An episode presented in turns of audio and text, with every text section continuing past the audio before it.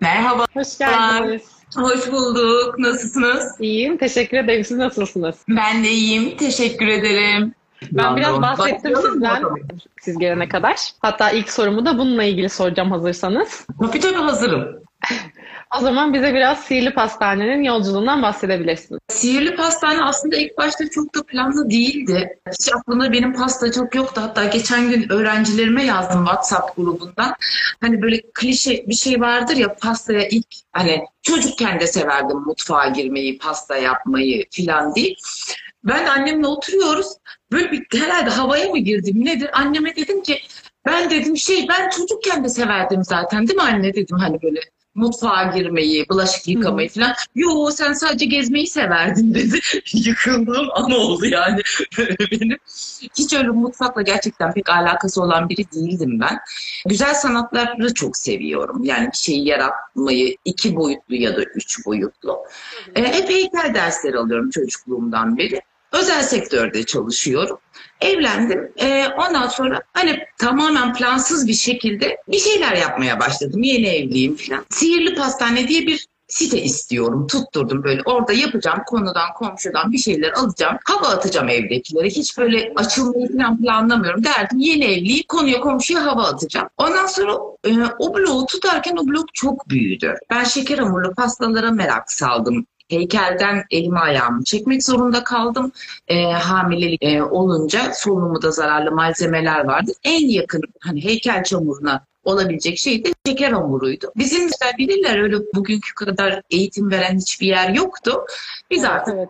Çatalla, kürdanla ne bulabiliyorsak, alt bilgide sanattan gelen bir alt bilgi varsa onun yönlendirmesiyle eğri büğrü bugünkü kadar güzel değil tabii ki şeyler yapıyordum. Sonra zamanla büyüdü. Hani öyle çok da aman aman spesifik e, bir hikayesi yok. Öyle kendi kendime oynarken bir baktım ben hala oynuyorum ama tanınmışım. Bu kadar. Aynen öyle. Hani planlı e, bir şey ilk başta değildi. Sonra tabii ki daha stratejik planlar yapıldı. Hedef kitle analizleri, e, daha satış pazarlama stratejisi nasıl olmalı.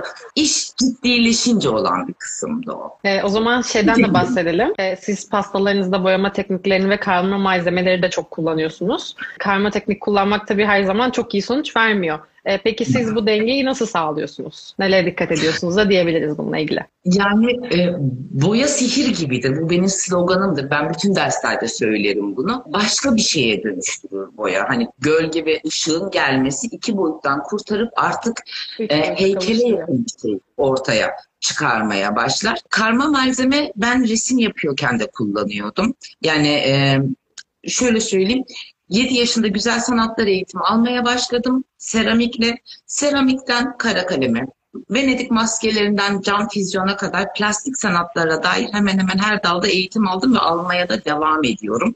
Bu bir öğrencilik yolu çünkü hani bitmeyecek bir süreç. Her şey yenileniyor Ee, zaten. Yani yeni, her şey yenileniyor. Siz değişime ayak uydurmak zorundasınız. Ne diyoruz?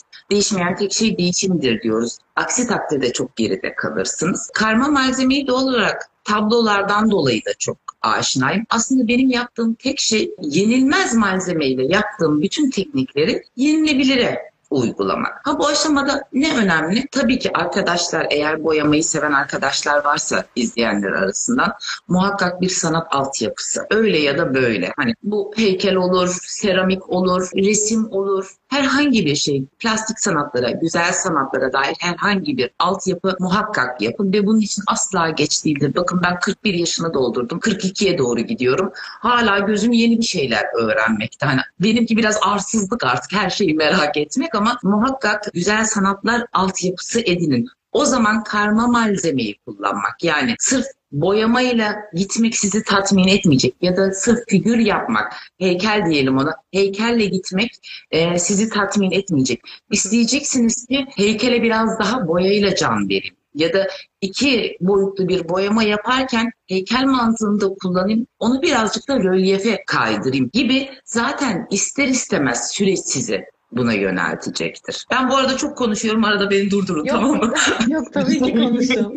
ee, ben zaten sorayım sonradan diğer soruları da alacağım. O zaman bir pasta dekoratörü olarak sipariş aldıktan sonra onu konsepte nasıl uydurduğunuzdan, uyguladığınızdan bahsedelim. Tasarımınızı nasıl şekillendiriyorsunuz bu yönde? Ve pastalarınızda oldukça zahmetli göründükleri için biz bunu merak ediyoruz. oynuyorum ya pastalarla. İnanılmaz oynuyorum. Bayağı evcilik oynayan bir kız çocuğu gibi oynuyorum ama şöyle bir huysuzluğum var tanıyanlar bilirler. Keyif almayacağım hiçbir tasarımı kabul etmiyorum. Şuna inanıyorum. Keyif almadan yapacağım iş benden iyi çıkmaz. Bunu müşterimi de söylüyorum. Doğru. Hani bu, bu tasarım benlik değil diyorum. İşte ne bileyim bazen farklı tasarımlar istiyorlar.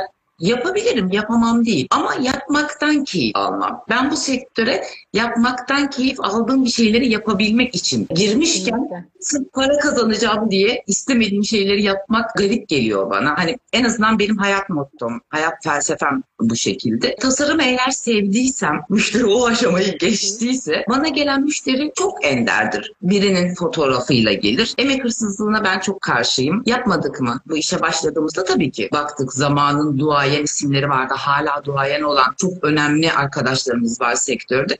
Kopya yapmadık mı? Yaptık tabii ki şimdi doğruya doğru. Ama bu kısa bir aşamadır. Hani sanatta da reprodüksiyon yapılır. Başkasının e, ünlü ressamların resimlerine bakarak kopyalarını yaparsınız. Öğrenmek için, teknik öğrenmek için. Sonra piyasada tanınıyorsanız, zaten bu işten artık para kazanıyorsanız bana etik gelmiyor. Benim çok takıntılı olduğum bir konudur. Ha nedir? Mesela bir mini mouse pastası. Çok beğenmişlerdir. Renkleri hoşuna gitmiştir. Arkadaş çok güzel çalışmıştır. Eğer İstanbul sınırları içinde bir arkadaşın bana fotoğrafını gönderiyorlarsa çalıştığı tasarımın fotoğrafını onlara naçizane gayet açık yüreklikle lütfen bu tasarımı bu kadar sevdiyseniz o arkadaşınıza yaptırın diyorum. Evet. Direkt eliyorum yani hiç e, müdanam yok benim öyle şeyler. Onun tasarımı ben niye onun ekmeğini yiyeyim? Aa, eğer illa benle çalışmak istiyorsa eski bir müşterimdir. Benim pastamı biliyordur, güveniyordur. O zaman diyorum ki tamam ben anladım. Burada mini mouse istiyorsunuz, e, pembe renk istiyorsunuz ama bu kadar. Ondan sonra ha, mesela kimi diyor ki kesinlikle çiçek kullanma ya da kesinlikle kurdele kullanma. Olmazsa olmazları da istiyorum. En son istediğim şey de bana güvenmeleri oluyor. Çünkü şöyle bir şey, ben oturup saatlerce tasarım çalışmıyorum. Ben yıllar içinde sürekli tasarımlar çalıştım zaten. Bir şeyi gördüğüm an ben de o tasarım zaten uyanıyor. Zaten müşteriyle yazışıyoruz da WhatsApp'ta. Ben müşteriden çok heyecanlanıyorum. Ay orasını da bunu koyalım, burasını da şunu koyalım. Çünkü çok severek yaptığım için. En son müşteri şey diyor zaten hani ben size bırakayım, siz nasıl istiyorsanız öyle yapın. Çünkü ben o kadar heyecanlanıyorum. Olsa güzel yap. çok keyif alıyorum. Yani keyif yaptığınız iş gerçekten karşı tarafa yansıyor. Yani o sesinizin heyecanı, o sizin hevesiniz yazışmada dahi olsa zaten bir süre sonra samimiyet. Ben de sizinle konuşurken bunu fark etmiştim. toplamayı ben sonra ses kayıtları yollamaya başladım. Şöyle yapalım, böyle yapalım, şöyle yapalım. Sonra bakıyorlar ben ıslah olmayacağım, beni kendi halimde bırakıyorlar. Ama bazen şöyle konular oluyor. Hiç bilgim olmayan bir tasarımla müşterim geliyor. Ya da bilgim var ama çok fazla bilgim yok. Misal Baba filminin bir e, pastası gelmişti bundan birkaç yıl önce. Çoğumuz izlemişizdir muhakkak Baba filmini ama sahneler dakika olarak gözümüzün önünde değildir. Bana sahne dakikası gönderdiler. Şu dakikadaki şu sahneyi istiyoruz. Bir e, başı kesik at sahnesi vardı yatakta bilmiyorum e, izleyenler hatırlarlar. Ben de Allah'ım o sahneyi hiç hatırlamıyorum. Ondan sonra dakikayı da tutturamıyorum. Oturdum seriyi tekrar izledim. Hani keyif alarak da izledim. Ona göre de bir onlar sadece benden şey istemişlerdi. E, o sadece sahneyi istemişlerdi. Yani yatak olsun gerisine karışmıyoruz demişlerdi. Yatak olsun da gerisi ne olsun? Hani Evet, nasıl evet, tasarlayacağım? tabii ki oturup işte bu bir filmse, bir karakterse, tarihten bir kişilikse ya da işte ne bileyim bazen çok spesifik vitray hocasının şeyi geldi. Mesela doğum günü pastası geldi. Şimdi ben vitrayı bilmiyorsam onu pastaya nasıl uyarlayacağım? Nasıl bir konsept olacak? Doğal olarak oturup çalışıyorsunuz. Yani butik pastayla uğraşan arkadaşlar Aa, ben pasta yapıyorum zaten deme lüksüne sahip değiller. Ne diyoruz? Edible art, yenilebilir sanat yapıyorsunuz. Siz her biriniz birer tasarımcısınız. Bunun da hakkını vermek zorundasınız. Ne demek bu? Oturup araştıracaksın. Sadece başkalarının pastasına bakmayacaksın. Başkalarının pastasına bakmamak da çok iyi bir şey değil. Arada bir bakacaksın. Çünkü sektöre hakim olmak zorundasın. Evet. Bu işin de bir modası var en nihayetinde. Hiç bakmazsan ne olabilir mesela? Biri bir şey, yeni bir teknik bulmuştur. Aradan bir yıl geçmiştir. Sen hiçbir şeyle, hiç Instagram'la ya da sektörle pastalara bakmıyorsundur. Ondan sonra wow ben yeni bir şey buldum diye oraya fotoğraf koyarsın. Amerika'yı tekrardan keşfetmeye kalkarsın sektöre hakim olacaksın. Tabii ki sektördeki pastalara da bakacaksın. Hem iyilere hem kötülere. Çünkü iyi bilmen için kötüyü de bilmen lazım en nihayetinde. Oturup araştıracaksın. Biraz sanat tarihi, mimariyi biz çok görürüz yansımalarda, tasarımlarda. Tabii ki edebiyat, zihnini açmak zorundasın. Tasarım durduk yere hiç kimseye gelmez. Birazcık okuyacaksın, güncelliği kontrol edeceksin. Bu sadece belgesel seyretmek anlamında değil. Ben dizi çok seyrediyorum. Dizi seyretmeden çalışamıyorum. Müzikle çalışamıyorum. Dizi açık olacak bende. Sinemaya hakim olacaksın, tiyatroya hakim olacaksın. Çünkü bunlar hep sanatın farklı birbirlerinden besleniyorlar aslında dediğiniz tabii gibi. Tabii ki, tabii ki. Ee, geçen gün bir yazı yayınlıyordum. Leonardo e, da Vinci'nin her şey birbiriyle bağlantılıdır. Doğru ki bütün dizi iç içe geçmeli. Misal çok alakasız gibi görünüyor. Ben geometriyi çok seviyorum. Sen geometriye biraz hakim değilsen Structure cake yapıyoruz mesela. İç mekanizma giriyorsun. Sen onun hesabını nasıl yapacaksın? Tabii ki oturup onu da hesaplamak zorundasın. E ne olacak? Matematiği de bileceksin, geometriyi de bileceksin. Butik pasta tasarımcısı birçok konuya başka mesleklerden dahil olan diğer konulara da dönem dönem hakim olmak zorunda. Misal anatomi bilmek zorundasın. Nasıl figür modelleyeceksin? Nasıl bük, bükme yerlerini yapacaksın? Oturuyorsun tıp kitaplarından güzel güzel pıt pıt pıt e, anatomi çalışıyorsun. Her şeyi bilmek zorundasın. Hani ben sadece onu bileyim demekle olmuyor bu işler. Ya da renk modası diye bir konu var. Bu arada soru soracaksanız ben konuşuyorum kaptım geldim.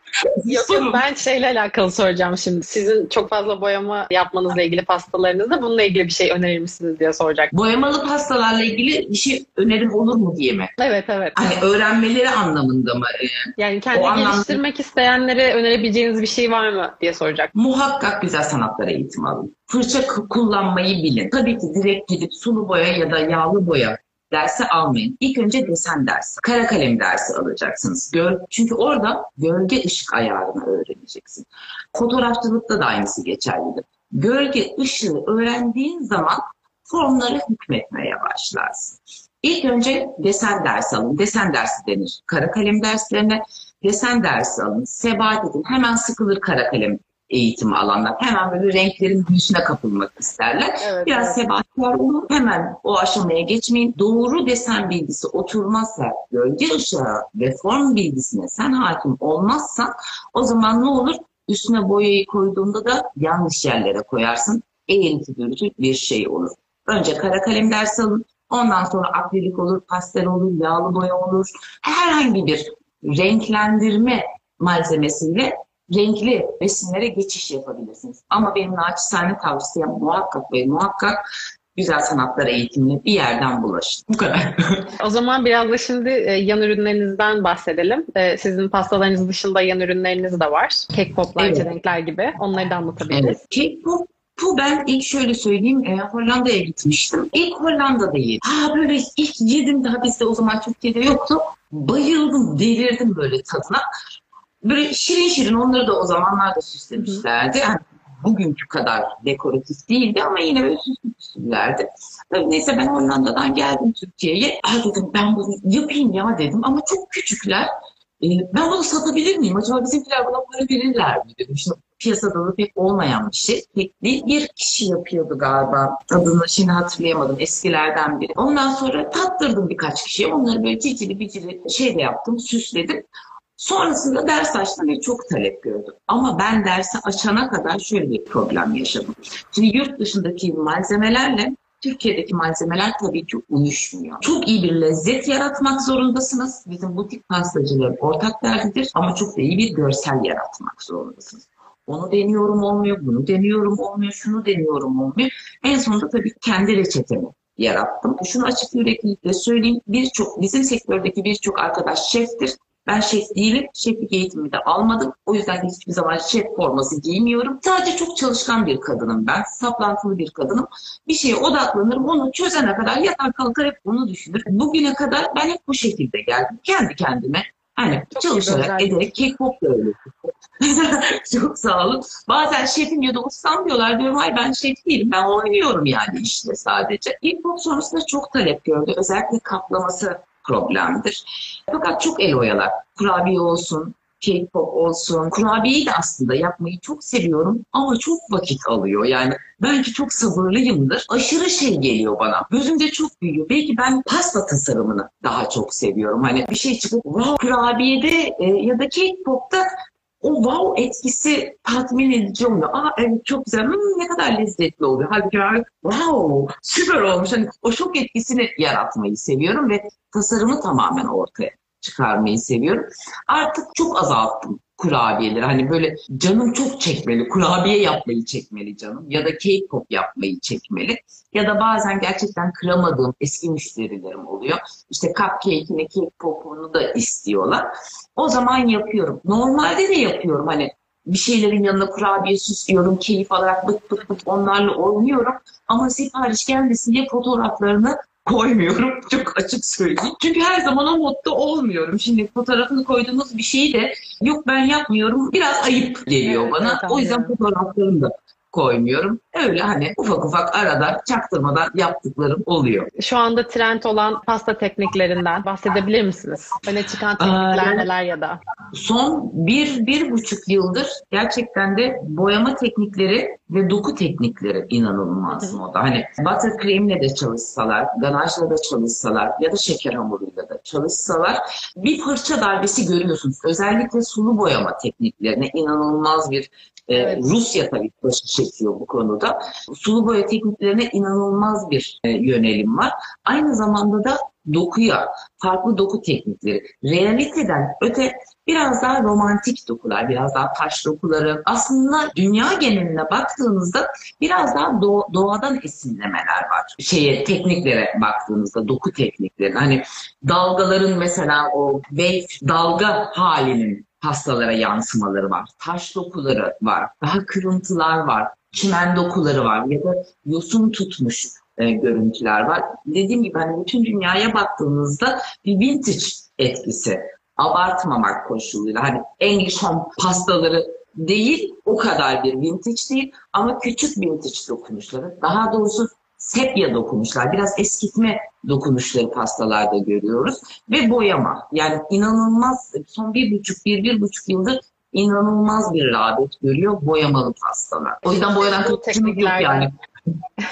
Arkadaşlara diyorum yani er ya da geç şeyi öğrenmek zorundalar. E, boyamayı öğrenmek zorundalar. Küçücük bir figür bile olsa. Peki sizin bunlardan boyama haricinde kullandığınız veya hani kullanmayı düşünüyorum dediğiniz bir şey var mı? Yeni tasarımlar için söylüyorsunuz. Evet. Ben romantik dokular kullanmayı seviyorum. Bir süredir de bir ders hazırlıyorum zaten. Romantik dokularla ilgili öğrencilerim de biliyorlar. Biraz mitoloji üstünde, yaratılış efsaneleri üstüne kuracağım bir ders olacak.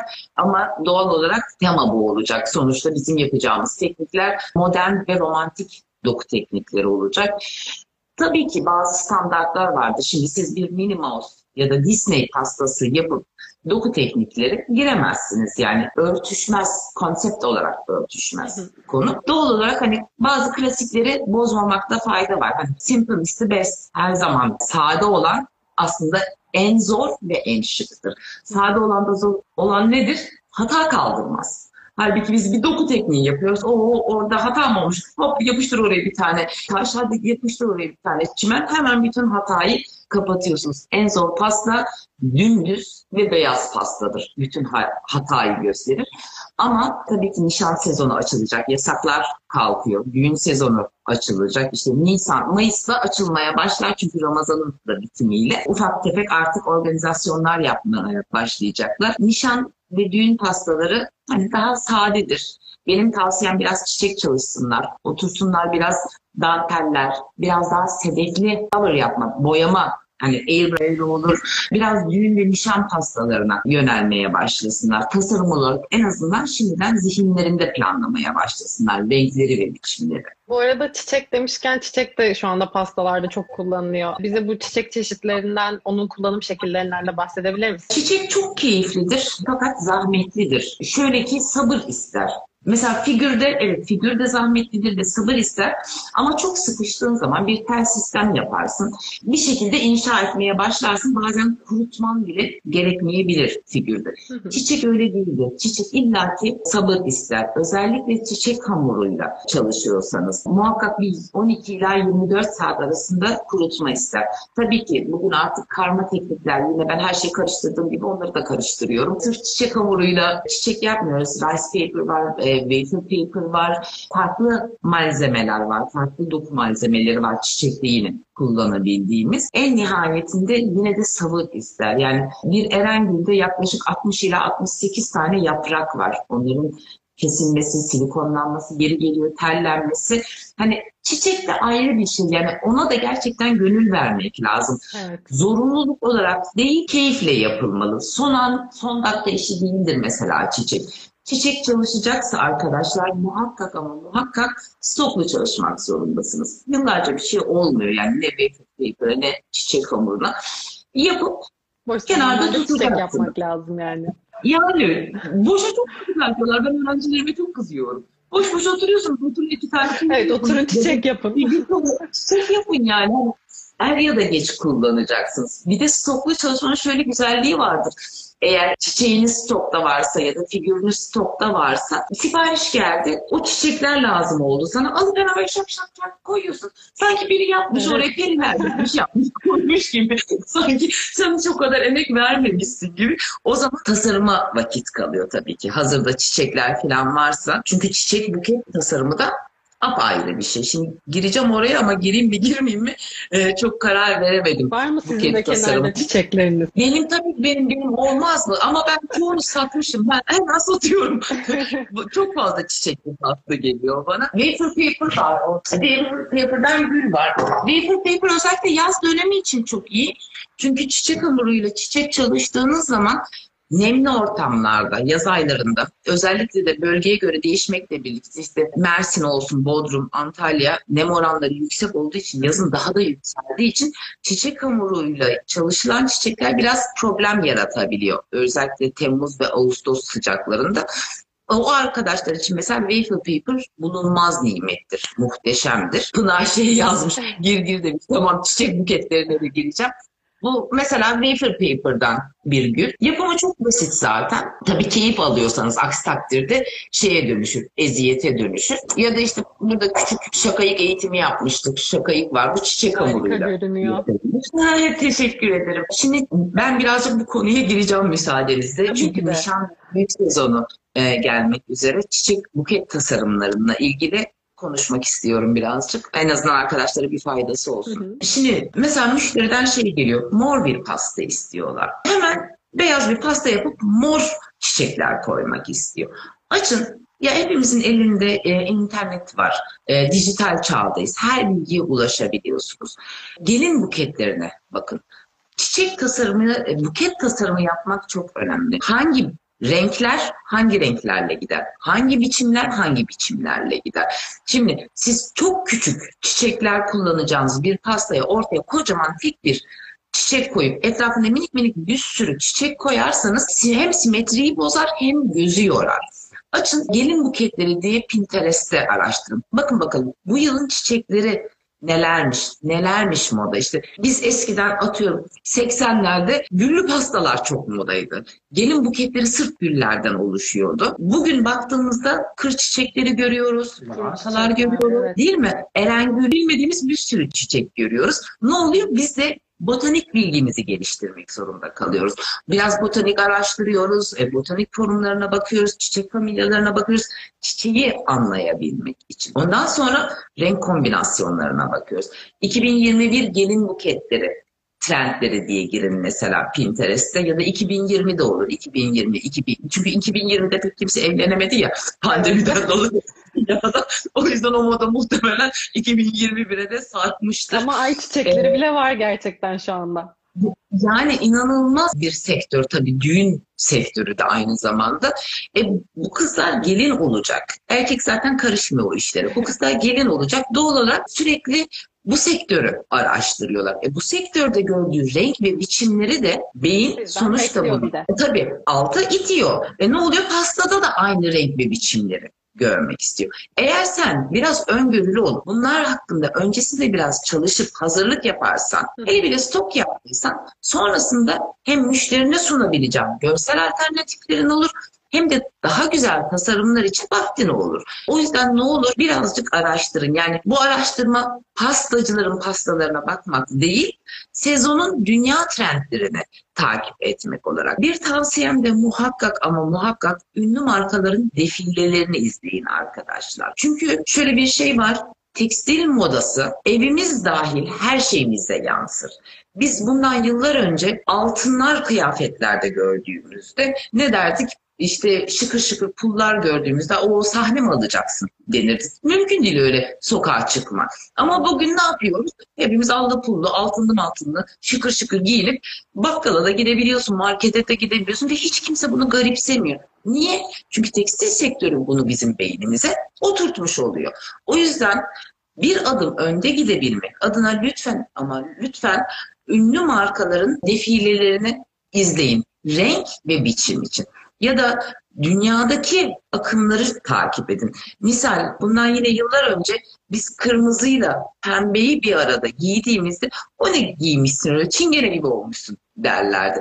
Halbuki dünya modasına baktığınız zaman ya da fikir akımlarına baktığınız zaman etnik bir eğilim var değil mi? İnsanlar e, bir Hint akımları geliyor, daha mistik şeylere yönelmeye başladılar. Ne oluyor? Kırmızı ve pembe giyip araya bir de turkuaz atıyor. Ne diyor? E, ben diyor daha mistik tarzda şeyler seviyorum. Bunlar insanın beynine yerleşiyor. O yüzden bu tarz akımları da moda sektörünü de yakından takip etmek zorundasınız. Arada ben nefes alayım Herkesin özellikle dinlediğine eminim. O zaman ben başka bir şey sorayım şimdi. Konuyu değiştireyim biraz. Tamam. Ee, malum bu durumlardan dolayı siz de online eğitim vermeye başladınız. Sizin buna hmm. alışıp alışmadığınızı merak ediyorum. Bir de size olan geri dönüşler hangi yönde oluyor? Ben aslında pandemiden önce yaklaşık 3-3,5 yıl önce başladım yanlış hatırlamıyorsam online eğitime. İlk şöyle başladım. Sveta'dan eğitim aldım. Royal Icing kurabiye ile ilgili. Çok az eğitim aldım ben ve gerçekten de e, işin erbabı isimlerden hep böyle eğitimler aldım. Sveta hocadan eğitim aldım ve online eğitim inanılmaz hoşuma gitti. E, hemen akabinde ben de eğitimleri direkt böyle şak diye bütün e, atölye eğitimlerini kapattım. Evet online'ız artık dedim. E, online eğitimlere başladım. Bence şöyle bir avantajı var eğer benim gibi çok fazla anlatmayı seven, çok fazla obsesiflik derecesinde ayrıntıcı bir eğitmeniniz varsa ona eğitime gitmek sizi çok yorar. Çünkü ben sabahın dördüne kadar öğrenci tuttuğumu bilirim. Ya da Pınar bilir benim nasıl eğitim verdiğimi.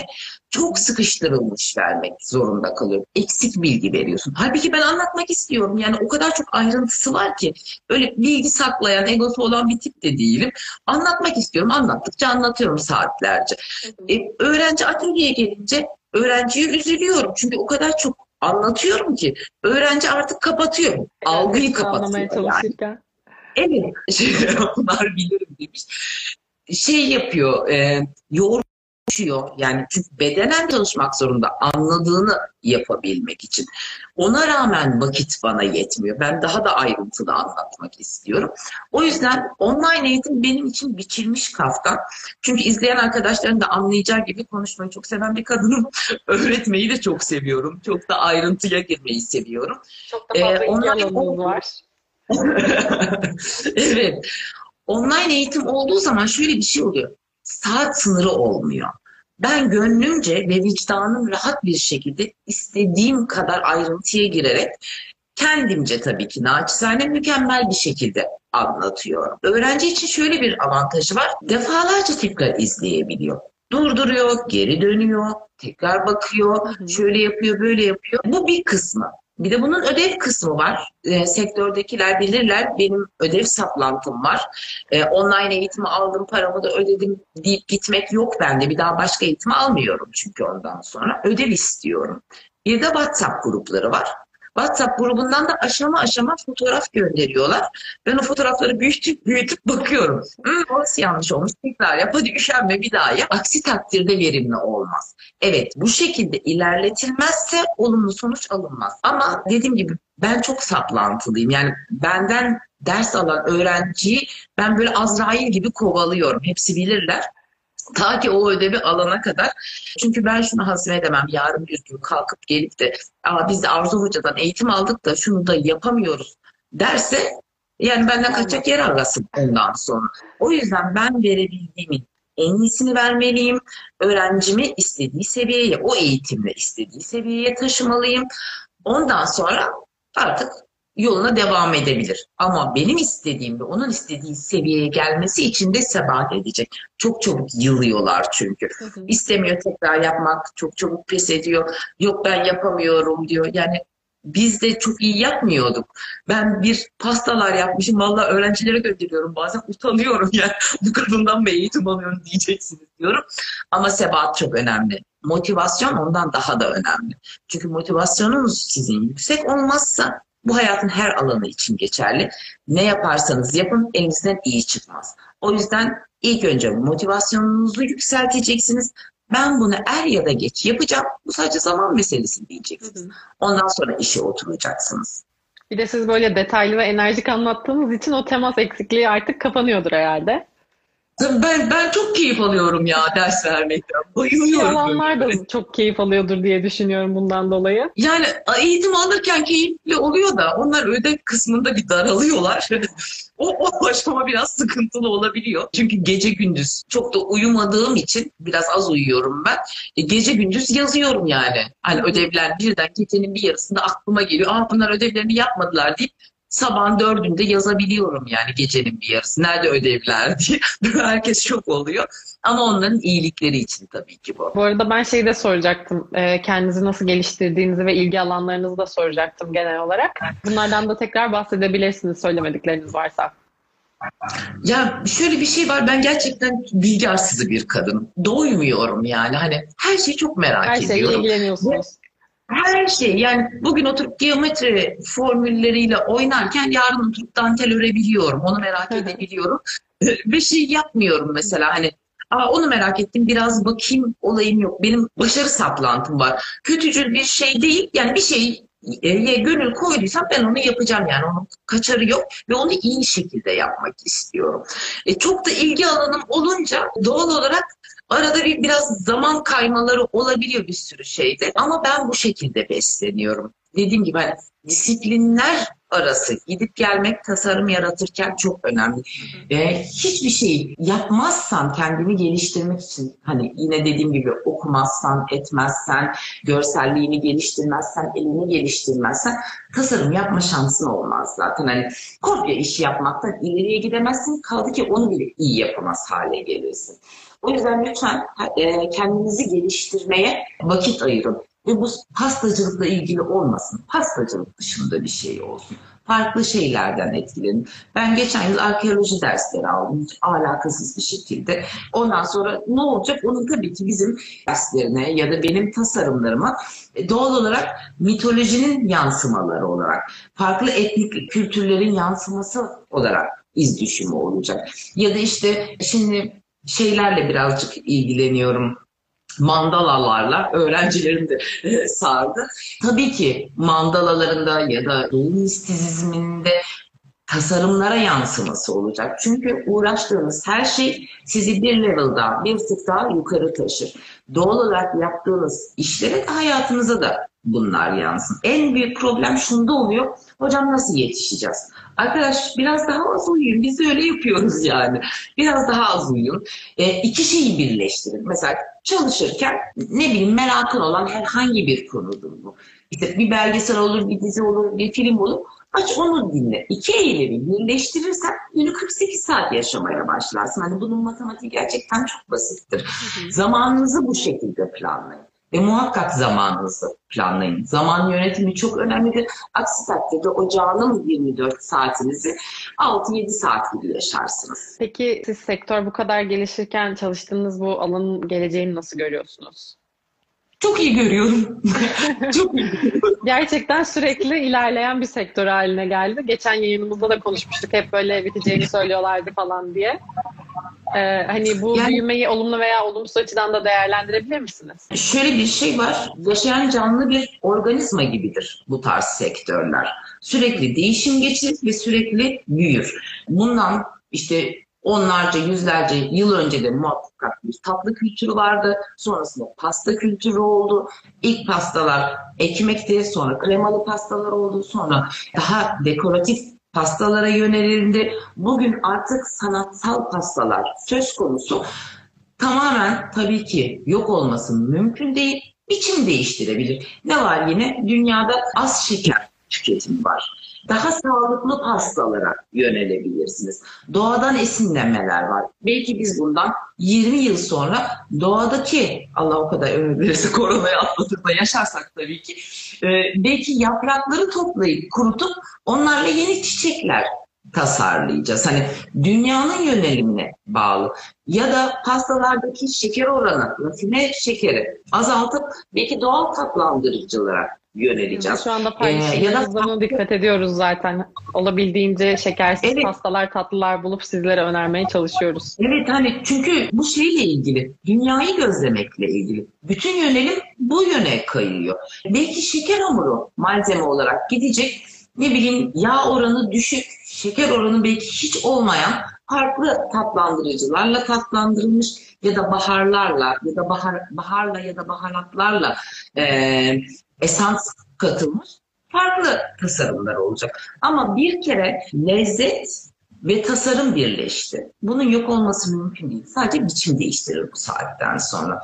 O yüzden hani bunun endişesini gütmektense o enerjiyi neye doğru yönelim var ve ben kendim bu alanda nasıl ilerletirime biraz daha enerji harcarsa arkadaşlar bence önümüzdeki yılların yolunu zaten bulurlar. Ben de son olarak size bu sektörde tecrübelerinize dayanarak ilgililere söyleyebileceğiniz bir şey var mı diye soracaktım ama izleyenler fark etmiştir ki aslında bütün konuşmalarınız gerçekten tecrübelerinizi anlatıyordu ve e, hepsi çok önemli şeylerdi ilgilenenler için. Teşekkür ederiz öncelikle. Bu arada Instagram hesabınız da çalındı sanıyoruz bir ara. Evet evet.